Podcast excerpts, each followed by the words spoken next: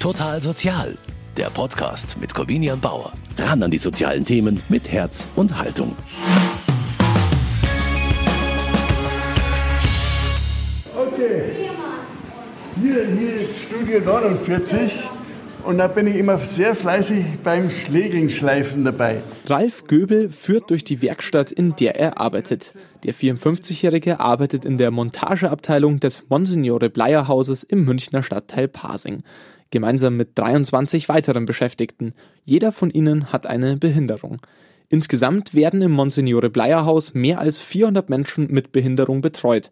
Ein Teil von ihnen arbeitet wie Ralf in einer der sechs Werkstätten des Hauses, andere sind in der Förderstätte beschäftigt. Je nachdem, wie ausgeprägt die Behinderung eines Menschen ist, wird er oder sie im Monsignore Bleier Haus ganz individuell betreut, erklärt Josef Limbrunner, der Leiter der Einrichtung. Die Menschen kommen zu uns, weil der behinderte Mensch unter Umständen zu Hause nicht mehr leben kann, nicht mehr wohnen kann äh, und auf eine Einrichtung, auf eine Wohnform angewiesen ist.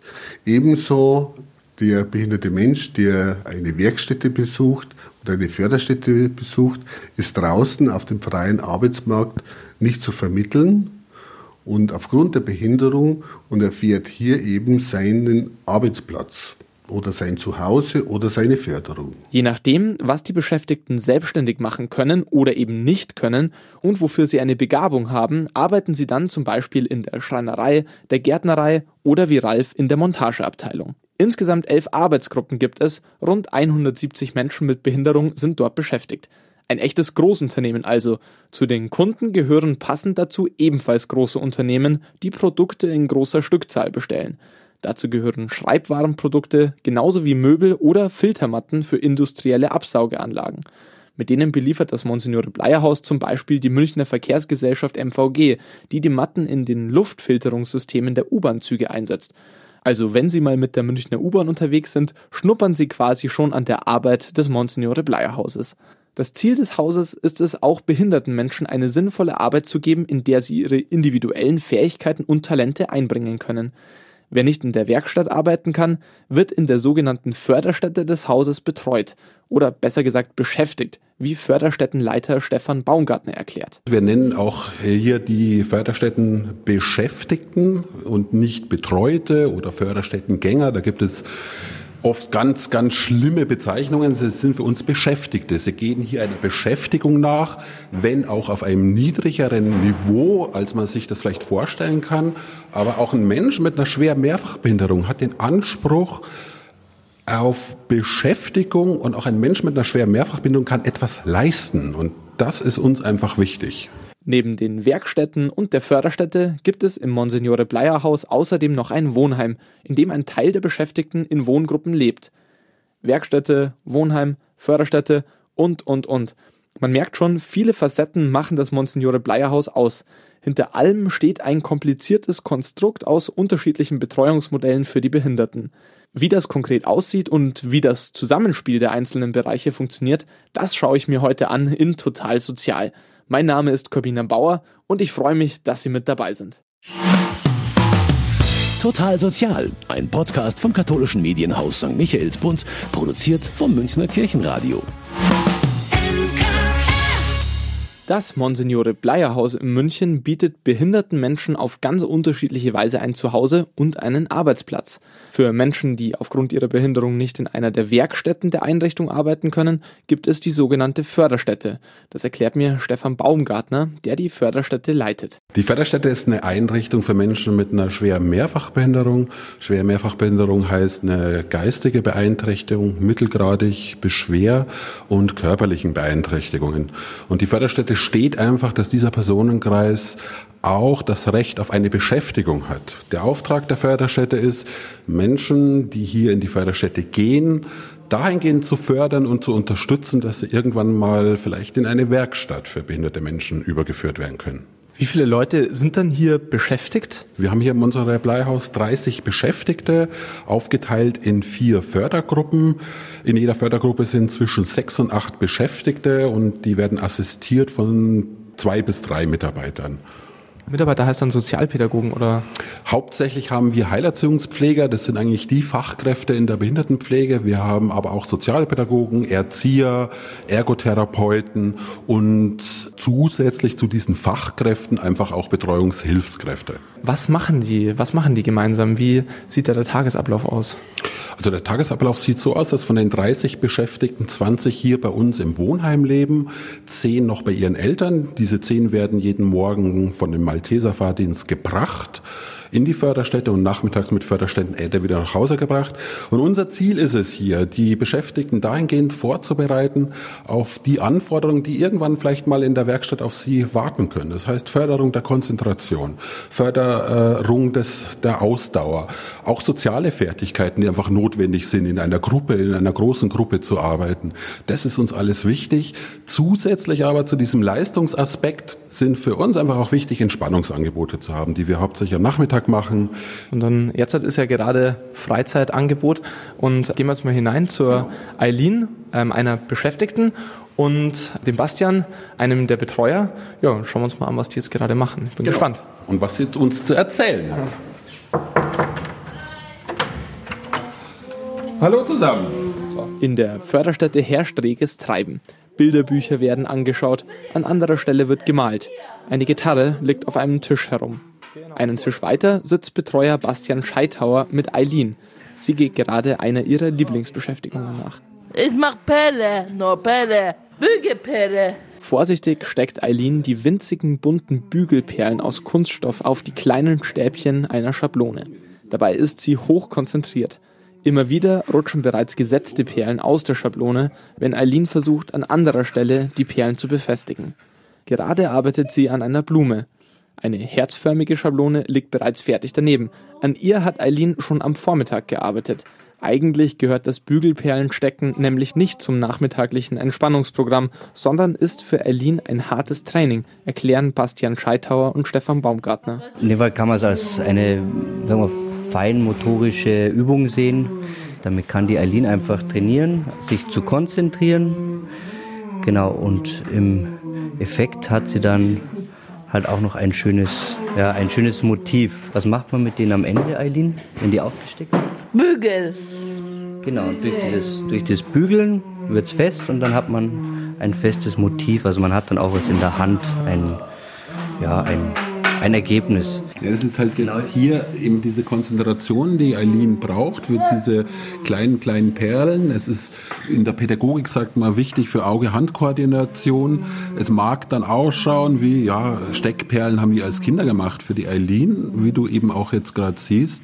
Es ist schwer für sie jetzt drüber zu reden, weil sie so konzentriert auf ihre Perlen ist und einfach auch diesen Ehrgeiz hat, es gut zu machen, es richtig zu machen, was natürlich für eine mögliche vielleicht mal Beschäftigung in der Werkstatt wichtig ist, dass ich diese Aufgabe auch zu Ende bringen will oder muss. Während Eileen weiter an ihren Bügelperlen arbeitet, gehe ich ein Zimmer weiter in den sogenannten Snuselnraum.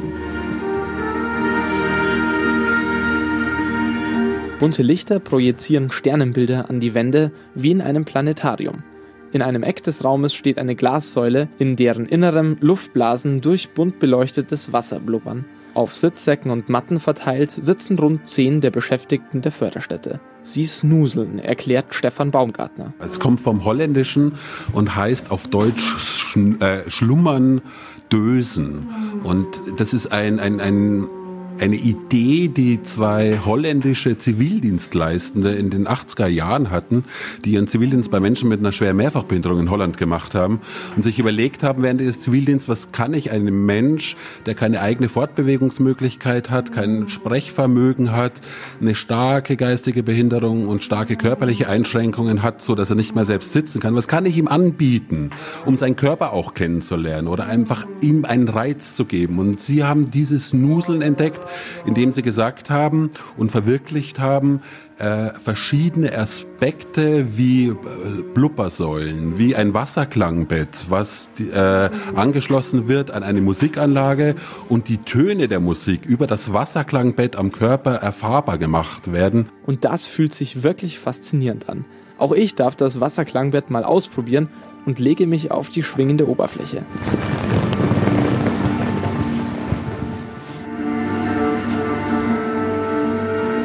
Wirklich faszinierend. Ich spüre jetzt tatsächlich so die Klänge im Rücken. Dieses Bett ist tatsächlich, das vibriert. Selbst mit dieser leichten Musik, das vibriert und schwingt richtig. Es ist ein, ein, ein, ein Reiz, der auch für einen Menschen, der keine schwer Mehrfachbehinderung hat, wirklich unglaublich ist. Das wird fast ausschließlich am Nachmittag eben genutzt, wenn wir in unser Entspannungsangebot einfach mehr einsteigen. Genau. Von der Entspannung geht's für mich gleich zur Arbeit in die Werkstätten des Monsignore Bleier Hauses. Davor spreche ich aber noch mit dem Leiter der Einrichtung Josef Limbrunner.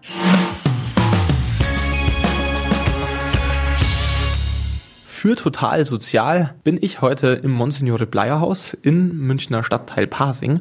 Hier leben und arbeiten Menschen mit Behinderungen gemeinsam mit Betreuern in Werkstätten, Förderstätten und wohnen eben gemeinsam in einem Wohnheim. Und hier bei mir oder eher ich bei ihm bin ich jetzt bei Josef Limbrunner, dem Einrichtungsleiter. Gott, Herr Bauer, schön, dass Sie heute zu uns in die Einrichtung gekommen sind. Ja, Sie haben es schon genannt, wir sind eine Einrichtung für Menschen mit einer geistigen oder körperlichen Behinderung. Wie viele Menschen werden denn hier betreut? Wir betreuen hier 430 Menschen mit einer geistigen Behinderung oder mit einer psychischen Erkrankung. Mitarbeiter sind in unserer Einrichtung, die sich um die ganzen äh, Klienten und unsere behinderten Menschen betreuen, äh, sind 170 Mitarbeiter hier beschäftigt. Also wir sind eigentlich ein großer Arbeitgeber. Und das Monsignore Bleier Haus gehört ja zu einem Träger und der Träger ist das katholische Jugendsozialwerk München e.V. Der Träger betreibt auch noch andere Einrichtungen. Also wir sind eigentlich mit vielen, vielen Aufgaben befasst im sozialen Bereich also groß, gut vernetzt. Dieses Haus hat auch eine, eine lange Geschichte. Ja, das Monsignore Bleier Haus hat ja einen ungewöhnlichen Namen.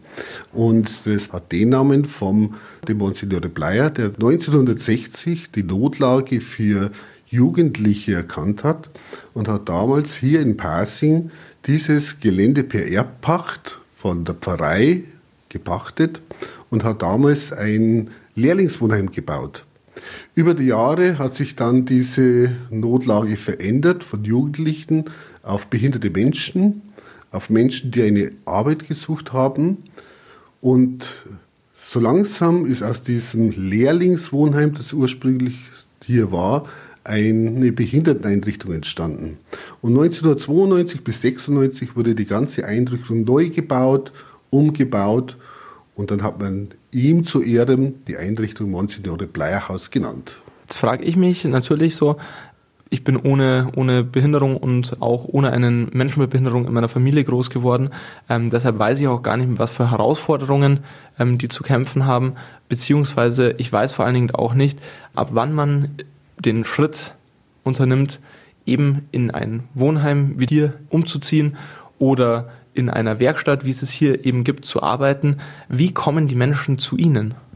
Die Menschen kommen zu uns, weil der behinderte Mensch unter Umständen zu Hause nicht mehr leben kann, nicht mehr wohnen kann äh, und auf eine Einrichtung, auf eine Wohnform angewiesen ist.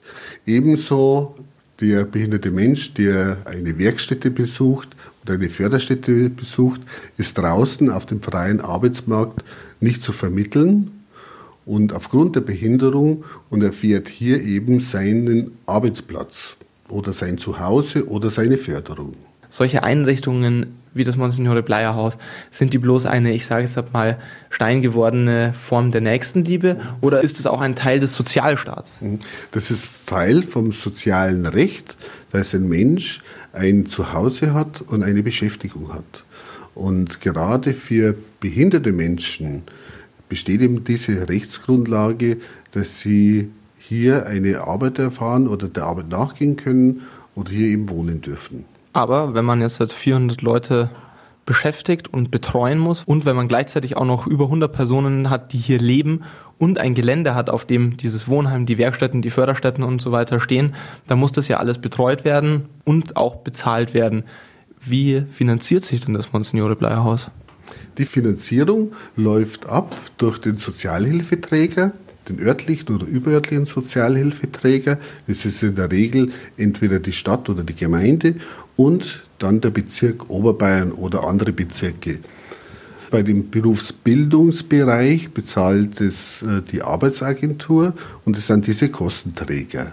Und es ist natürlich auch sehr wichtig, dass da unsere Sozialgelder, die ja jeder Bürger von uns ja mit bezahlt, dass sie hier gut verwendet werden und jeder seinen eigenen Platz hat und seine Sicherheit hat. Wie hat das dann mit der Kirche zu tun? Ja, das ist immer die große Frage. Viele denken, dann ist es ja eine kirchliche Einrichtung, das zahlt alles die Kirche. Also so soziale Einrichtungen werden natürlich vom Sozialhilfeträger oder von den Kostenträgern bezahlt. Die Kirche, also als kirchlicher Träger, sichern wir ja solche Einrichtungen dahingehend, dass wir zum Beispiel hier auf dem Kirchengrund diese Einrichtung erbauen konnten, dass damals bei dem Bau dieser Finanzierung eben auch von Ordinariat, von der Kirche Gelder geflossen sind, bei der Mitfinanzierung. Und dann einfach unser kirchlicher Auftrag ist es eigentlich, also von dem Wesen unserer Religiosität, dass wir die Einrichtung betreiben im Rahmen der Caritas. Also der Nächstenliebe. Der Nächst, durchaus der Nächstenliebe. Äh, das heißt aber nicht, wie viele denken, in einer kirchlichen Einrichtung, sozialen Einrichtung, weil wir kirchliche Träger sind, dass hier nur katholische Mitarbeiter tätig sind. Klar, also ich sage es mal so, ich nehme mal an, dass Sie auch nicht nur katholische Behinderte hier wohnen lassen, oder? Das, das ist der richtige Ansatz, der richtige Gedanke. Uns ist es natürlich ganz wichtig, aufgrund dessen, dass mittlerweile viele Bewohner oder Beschäftigte in, der, in unserer Werkstätte oder auch in der, in der Förderstätte unterschiedlicher Konfessionen angehören, unterschiedlicher Kulturen. Da ist es natürlich sehr wichtig, dass wir Mitarbeiter haben, die mit den unterschiedlichen Kulturen umgehen können. Dann würde ich jetzt da noch eine, eine Frage anschließen, ähm, auch so vom Verständnis her. Ähm, die Behinderten leben hier, arbeiten hier. Verdienen die was, wenn sie hier arbeiten? Ja, die bekommen ein Arbeitsentgelt und das werden Sie dann sehen, wenn Sie so eine Werkstätte besuchen, eine Arbeitsgruppe. Da können Sie durchaus den Heilmann dann hinterfragen, wie viel bedient, verdient hier ein Mensch mit Behinderung in der Werkstätte. Dann machen wir das und dann würde ich mir das jetzt gleich anschauen und dann gehen wir jetzt mal in die Werkstatt. Vom Hauptgebäude geht es jetzt durch einen begrünten Innenhof auf die andere Seite des Geländes zu den Werkstattgebäuden. Hier treffe ich Thomas Heilmann, den Leiter der Werkstätten, der mich durch die unterschiedlichen Arbeitsbereiche führt. Ja, versuch's mal genau. Ein Gang reiht sich hier in den nächsten Riesengebäude. Wie viel? Das sind dreieinhalb Hektar hier ähm, auf dem Gelände. Und das ist schon, man sieht es von außen nicht. Ja? Von innen sieht man jetzt aber auf alle Fälle, dass man in den Werkstattbereich kommt. Hier stehen Paletten rum, es wird laut. Es riecht nach Werkstoffen. Grüß euch Gott beieinander. Das ist jetzt eine, eine, klassische Verpackungsgruppe. In dem großen Werkraum arbeiten gerade zwölf Beschäftigte. An einer Feinwaage werden hunderter Stapel Fotopapier für einen großen Büroartikelhersteller abgewogen. An einer Werkbank werden Schrauben in Zehnerpackungen eingetütet. Aber auch Mitarbeiter, die nicht auf herkömmliche Art zählen können, arbeiten hier mit, erklärt Werkstattleiter Thomas Heilmann. Soll die Teilhabe möglich sein? Haben wir hier so eine Zählbrettgeschichte. Wenn jemand nicht zählen kann, werden zwölf Teile aufgelegt. Wenn das äh, Bild voll ist, kann er die in die Tüte packen und es sind genau zwölf drin. Ich sehe gerade, das sind quasi die Schrauben quasi abgebildet und man kann dann quasi das die echten Schrauben drauflegen aus Papier. Ganz genau. Und das dann voll machen. Genau. Und, und dann ich muss, nicht, ich muss nicht zählen können, aber ich kann trotzdem den Erfolg haben, ja. dass ich genau die richtige Zahl da in diese Tüte reingeht. Aber so kann jetzt jeder äh, teilhaben am Arbeitsleben, ob er zählen kann, lesen kann, rechnen kann, ganz wurscht. Voll praktisch, ja. Für mich geht es weiter in die nächste Werkstatt. Okay, jetzt gehen wir dahin, wo es laut ist. Ich rieche schon, es riecht schon nach Maschinen. Ja, genau. Schlosserei oder was ist das hier? Beieinander, ja, das ist unser Metallbereich. Wir müssen natürlich ein breites Spektrum an Tätigkeiten anbieten, äh, damit wir wirklich alle äh, Leute entsprechend ihre Fähigkeiten einsetzen können. Jetzt haben wir hier einen Werbeträger, um neue Aufträge zu kriegen, eine alte äh, Piaggio Ape, die wir hier restaurieren und die dann als Werbeträger im Münchner Westen zu sehen sein wird. Ja, ich merke schon, hier wird, hier wird mit großen Maschinen gearbeitet. Von der Abteilung für Metallarbeiten gehen Heilmann und ich in die große Schreinerei. Hier unten ist also meine bestausgestattete Abteilung ist die Schreinerei. Da sind wir in der Möbelfabrikation. Genau, ah ja, ich sehe schon, ja, Abrissmaschine, Fräse. Die Schreinerei wird geleitet von Schreinergesellin Gabi Freundorfer. Sie erklärt mir, wie die behinderten Menschen hier gemeinsam mit den Schreinern arbeiten.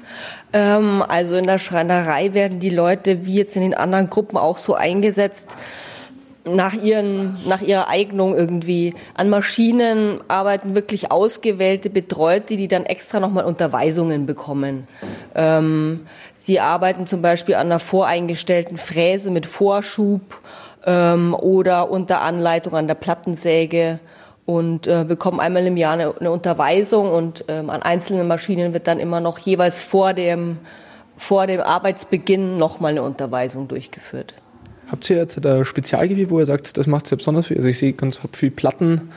Was? Ja, es werden hauptsächlich Spanplattenmöbel hier produziert, ähm, von Wohnheimeinrichtungen über Küchen, ähm, Büromöbeln. Ähm, das Na. ist jetzt hier zum Beispiel ein, ein, ein Aktenschrank mit Schiebetüren, der jetzt gerade als Einzelanfertigung gemacht wird. Welche Arbeitsschritte erledigen jetzt hier die Beschäftigten? Ähm, mit den Beschäftigten wird, wird der ganze Schrank eigentlich zusammen ähm, hergestellt. Das geht vom Zuschnitt los, wo Betreute die Platte auf die Säge stellen, ähm, die Teile stapeln, wo ein Betreuter dann im Anschluss ähm, relativ selbstständig die Kanten auffährt an der Kantenanleihmaschine, die ihr schon gesehen habt. Und ähm, anschließend wird an der CNC-Maschine werden die, die einzelnen Löcher gebohrt und, und, und äh, Fräsungen durchgeführt und dann wird zusammen der Schrank verleimt. Also das sind Hilfstätigkeiten, die Betreuten machen. Die leimen dann zum Beispiel bei den Brettern die Dübel rein mit Abstandshölzchen und ähm, genau führen, führen dann Arbeiten mit dem Akkuschrauber durch. Zum Beispiel wird hier hinten die Rückwand angeschraubt. Ähm, das können auch einzelne Beschäftigte, je nachdem, wie die halt feinmotorisch begabt sind, ähm, auch durchführen, zum Beispiel. Von der Schreinerei aus begleite ich Thomas Heilmann in die Montageabteilung. Wir sind jetzt waren in der Werkstatt 1, die wurde 82 ähm, anerkannt und jetzt gehen wir in die Werkstatt 2, das ist unser Erweiterungsbau 92. Insgesamt haben wir eine Anerkennung für 170 Beschäftigte auf elf Arbeitsgruppen. Alles klar. So, so. Bis Gott. Jetzt sind wir in der Arbeitsgruppe Montage. 24 Beschäftigte hier in der Gruppe mit zwei Mitarbeitern beim Personalschlüssel von 1 zu 12. Hallo. Und das ist der Arbeitsplatz vom Ralf. Hallo Ralf, sage ich erst nochmal. Hallo. Montage heißt, ist relativ vielfältig, oder? Ist das ja, also wir kriegen so vielfältige Arbeit und dann haben wir auch öfters mal einen Papierauftrag. Also mit Fotopapieren werden dann auch immer abgewogen und, und verpackt. Also da mache ich schon sehr viel hier mit. Wie lange arbeitet ihr jeden Tag hier? Von 8 bis 16 Uhr. Also ganz normaler Arbeitstag eigentlich. Ja. Ihr arbeitet hier äh, fünf Tage die Woche, acht Stunden jeden Tag. Wie ist es mit der Bezahlung bei euch? Das Lohnsystem, das hinter der betreuten Beschäftigung im Monsignore Bleier Haus steht, ist kompliziert. Einerseits soll den behinderten Menschen eine möglichst normale Arbeit ermöglicht werden, andererseits benötigen sie dazu eine besonders aufwendige Begleitung. Zugleich will man sie in den Werkstätten aber auch nicht ausnutzen. Nach Leistung zu bezahlen wäre aber auch nicht fair, schließlich kann niemand etwas dafür, wenn er aufgrund seiner Behinderung weniger leisten kann als andere. Die Bezahlung basiert deshalb auf einem Solidaritätsprinzip, erklärt Werkstattleiter Thomas Heilmann. Jeder, der in der Werkstatt ist, bekommt einen Grundlohn. Unabhängig davon, wie viel und wie gut er arbeitet. Der ist derzeit bei 89 Euro und monatlich und wird die nächsten äh, drei Jahre steigen auf 119 Euro. Das ist das große Problem an der Geschichte, dass wir sehr viele Beschäftigte haben, die diesen Betrag nicht erwirtschaften können. Es ist aber ganz wichtig, dass die trotzdem in der Werkstatt bleiben können, weil sie in, als Werkstattgänger fiktiv rentenversichert sind. Also man geht davon einen Betrag von ca. 2600 Euro aus, die sie äh, fiktiv verdienen und so wird die Rente berechnet. Das heißt, die Werkstatt ist eigentlich ein ähm, wahnsinnig gut funktionierendes Sozialsystem, weil die besseren Beschäftigten, die leistungsstärkeren eigentlich die Schwächeren mittragen. Ja. Also eigentlich ein Mini-Sozialstaat. Ja, das kann man äh, wirklich ein paar Excellence ist das hier bei uns. Gibt es auch die Möglichkeit, dass man noch was on top bekommt. Ja, der, der, Lohn ist grundsätzlich dreigeteilt. Also dieser Grundlohn ist jetzt diese Krux an der Geschichte, mhm. den wirklich jeder äh, bekommt, egal ähm, ob er stundenreduziert arbeitet, nur vier Tage die Woche arbeitet, der ist immer gleich. Mhm. Und dann gibt es einen Steigerungslohn. Also das heißt, so. da wird dann individuell geschaut Ganz auf die genau. Leistungsfähigkeit da gibt es ein System, wie das eingestuft wird. Und dann haben wir noch die, die Sonderformen von ausgelagerten Arbeitsplätzen. Wenn wir dem Kunden draußen 1000 Euro in Rechnung stellen, äh, zahlen wir dann 800 Euro an den Beschäftigten aus. Also alles, was an Produktionserlösen reinkommt, muss an die Beschäftigten ausgezahlt werden. Mindestens 70 Prozent davon. Und den Rest kann man in Investitionen reinstecken, äh, Neuerungen und ein bisschen Rücklagen für Sanierungen. Aber 70 Prozent der erwirtschafteten Erlöse werden an die Menschen mit Behinderung ausgezahlt. Neben einem möglichst fairen Bezahlungssystem sollen auch die Arbeitsbedingungen auf hohem Niveau gehalten werden oder, wenn das geht, verbessert werden. Dafür engagieren sich Mitarbeiter wie Ralf im Werkstattrat oder, wie meine nächste Gesprächspartnerin Nadine, als Frauenbeauftragte. Also meine Aufgabe ist, die Frauen stark machen, die Frauen von Gewalt schützen und die Frauen und Männer Gleichstellung. Das macht Nadine gemeinsam mit Heilerziehungspflegerin Hasrid Aydin. Die beiden sind ein eingespieltes Team und arbeiten seit fast drei Jahren zusammen als Frauenbeauftragte. Also wir haben 2017 eine Ausbildung gemacht für Trainerin. Wir haben bei der Landesarbeitsgemeinschaft Selbsthilfe die Ausbildung für Trainerinnen, für Frauenbeauftragte zusammen gemacht. Und da haben wir gelernt, wie wir Frauen in Werkstätten und in Einrichtungen schulen können damit sie gut arbeiten können und ihre Interessen vertreten können.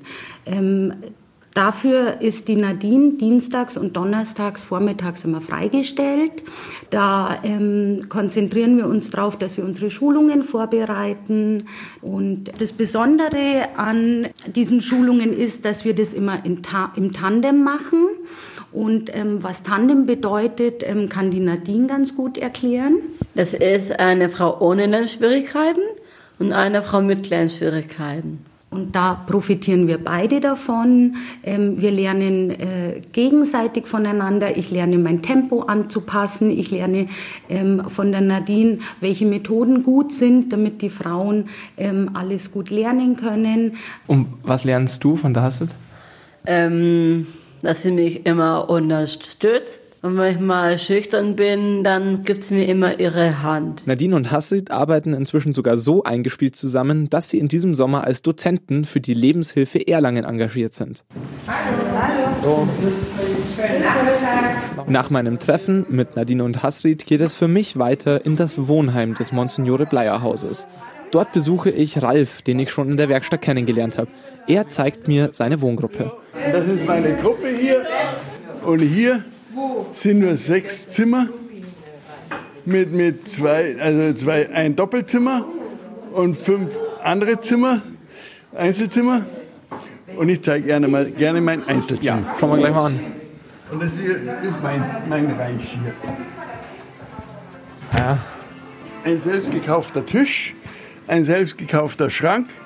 Der Schrank hat 800 Euro und zwei gekostet.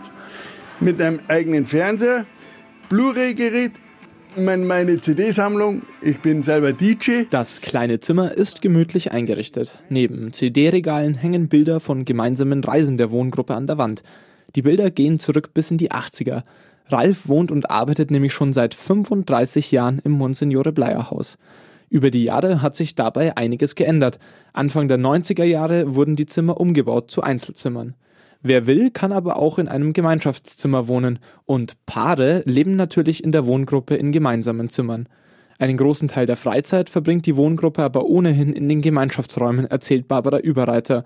Sie betreut als Gruppenleiterin die Wohngruppe von Ralf. Besonders Fußballspiele sind beliebte Events. An Fußball-Großveranstaltungen wie Europameisterschaft und Weltmeisterschaft. Ab dem Viertelfinale gibt's unten eine große Grillparty, gell? Da dürfen alle essen und grillen und dann wird am Beamer, Großleinwand, wird dann Fußball geschaut. Weil wir jetzt gerade darüber gesprochen haben, Fußballaffinität ist ja offensichtlich vorhanden und ist zumindest Kaffeeküche ist da. Äh, esst ihr da auch gemeinsam, kocht ihr da auch gemeinsam oder? Ja, wir kochen am Wochenende immer gemeinsam. Also da kriegen wir das Essen zum Beispiel aus der Küche, von der Küche kriegen wir das am Freitag geliefert, dann kochen wir am Wochenende oder? und, und am unter der Woche, da gehen wir dann zum Essen, da, also da ist alles da im Pavillon und, und, und am Abend sind wir dann hier zusammen und essen dann hier Gemeinschaft zu Abend. Und Mitglieder aus anderen Wohngruppen sind dann auch teilweise zu Gast, oder? Ja, manchmal sind sie auch zu Gast hier. Dann laden wir sie auch mal gern ein und so. Und ansonsten sind sie immer in den Gruppen und tun sie da mit Essen dann eine sehr lebendigen Hausgemeinschaft. Und ähm, wir feiern sehr viel. Wir haben jetzt dann bald ein Faschingsfest. Kann jede Wohngruppe teilnehmen. Da gibt es Abendessen, Party, Musik und eine Band. Da wird richtig ausgelassen gefeiert. Dann haben wir im Mai das Maifest, alle zwei Jahre, das ist am Nachmittag. Und alle zwei Jahre unser riesengroßes Sommerfest. Sommerfest. Genau. Mit verschiedenen Bands und Standel und Attraktionen und Theatergruppe und Kuchenbuffet, Cocktailbar und Besser als Oktoberfest. Und zum Maifest gibt es ja. wieder ein Theaterstück. Da rührt sich was. Also das Miteinander ist einfach super hier, weil man auch so zentral liegt. Das hört sich jetzt so an, Feier hier, Fußball schauen da, dann mal grillen. Also ich sage mal, das sind natürlich die Sonderereignisse, das mhm. muss man ja schon auch sagen, mhm. Barbara. Aber wie sieht dein Arbeitsalltag sonst hier in dieser Wohngruppe aus? Frühschicht oder Spätschicht? Fangen wir mit der Frühschicht an. Frühschicht. Sehr früh aufstehen, um halb sieben da sein. Alle wecken, Frühstück vorbereiten, miteinander frühstücken. Pflege, Pflege, Pflege, da was gebraucht wird. Wir haben natürlich immer mehr Leute, die älter werden. Also immer mehr Pflege. Dann die Werkstattgänger werden um frühestens dreiviertel acht in die Arbeit geschickt. Dann ist die Gruppe fast leer und die Senioren bleiben da bis um neun. Die gehen dann um neun zur Morgengymnastik. Dann habe ich Zeit für Büro. Büro, Büro, Büro oder Gruppenbesprechung oder Gruppenleiterbesprechung oder Arzttermine wahrnehmen. Sehr viele Arzttermine wahrnehmen, genau. Wenn es normal. Aber nicht für dich natürlich. Nein, nein, nein. Wir begleiten ähm, unsere Betreuten, außer einige Selbstständige gehen selber zum Arzt. Manche werden von ihren Eltern begleitet, aber ein Großteil wird von uns begleitet und da steht natürlich sehr viel an. Sehr, sehr viele Arzttermine. Ist halt so. Gehört dazu. Müssen wir alles machen. Wir haben die gesamte Verantwortung. Und die Spätschicht? Die Spätschicht fängt an um 15.30 Uhr. Ähm, Kaffee vorbereiten, Übergabe lesen, Telefonate, bla bla bla, Post. und um vier kommen alle nach Hause. Und dann setzt man sich erstmal hin zum Ankommen, Kaffee Gespräche führen, wie war dein Tag und sorgenlos werden, miteinander ankommen. Und dann ist es unterschiedlich. Teils fängt die Pflege an oder erst das Abendessen oder es kommt die Fußpflege oder jemand muss zum Einkaufen. Wenn wir zu zweit im Dienst sind, kann man das auch machen. Um 18 Uhr ist Abendessen, genau, mit allem, was dazugehört. Nur am Abend halt, ja, der Pflege. Da begleitet man eben auch. Teils sind sie selbstständig, teils übernehmen wir es vollständig oder leiten an, fordern auf, motivieren, das gehört auch noch dazu. Bis zum ins Bett bringen, Lagern, Inkontinenzversorgung, alles gehört dazu, ja. Für Total Sozial war ich heute zu Gast im Monsignore Bleier Haus, eine Einrichtung des katholischen Jugendsozialwerks München. Mehr als 400 Menschen werden hier betreut. Etwa 170 von ihnen arbeiten in den Werkstätten des Hauses. In der Förderstätte werden die Menschen betreut, die nicht oder noch nicht in den Werkstätten arbeiten können. Das Ziel jedes Teilbereichs des Monsignore Bleier Hauses ist es nämlich, die Entwicklung der behinderten Menschen zu fördern. Der Wechsel von der Förderstätte in die Werkstätten ist dabei die erste Stufe. Der Sprung von den Werkstätten auf den regulären Arbeitsmarkt und der Start in ein möglichst selbstbestimmtes Leben die letzte Stufe.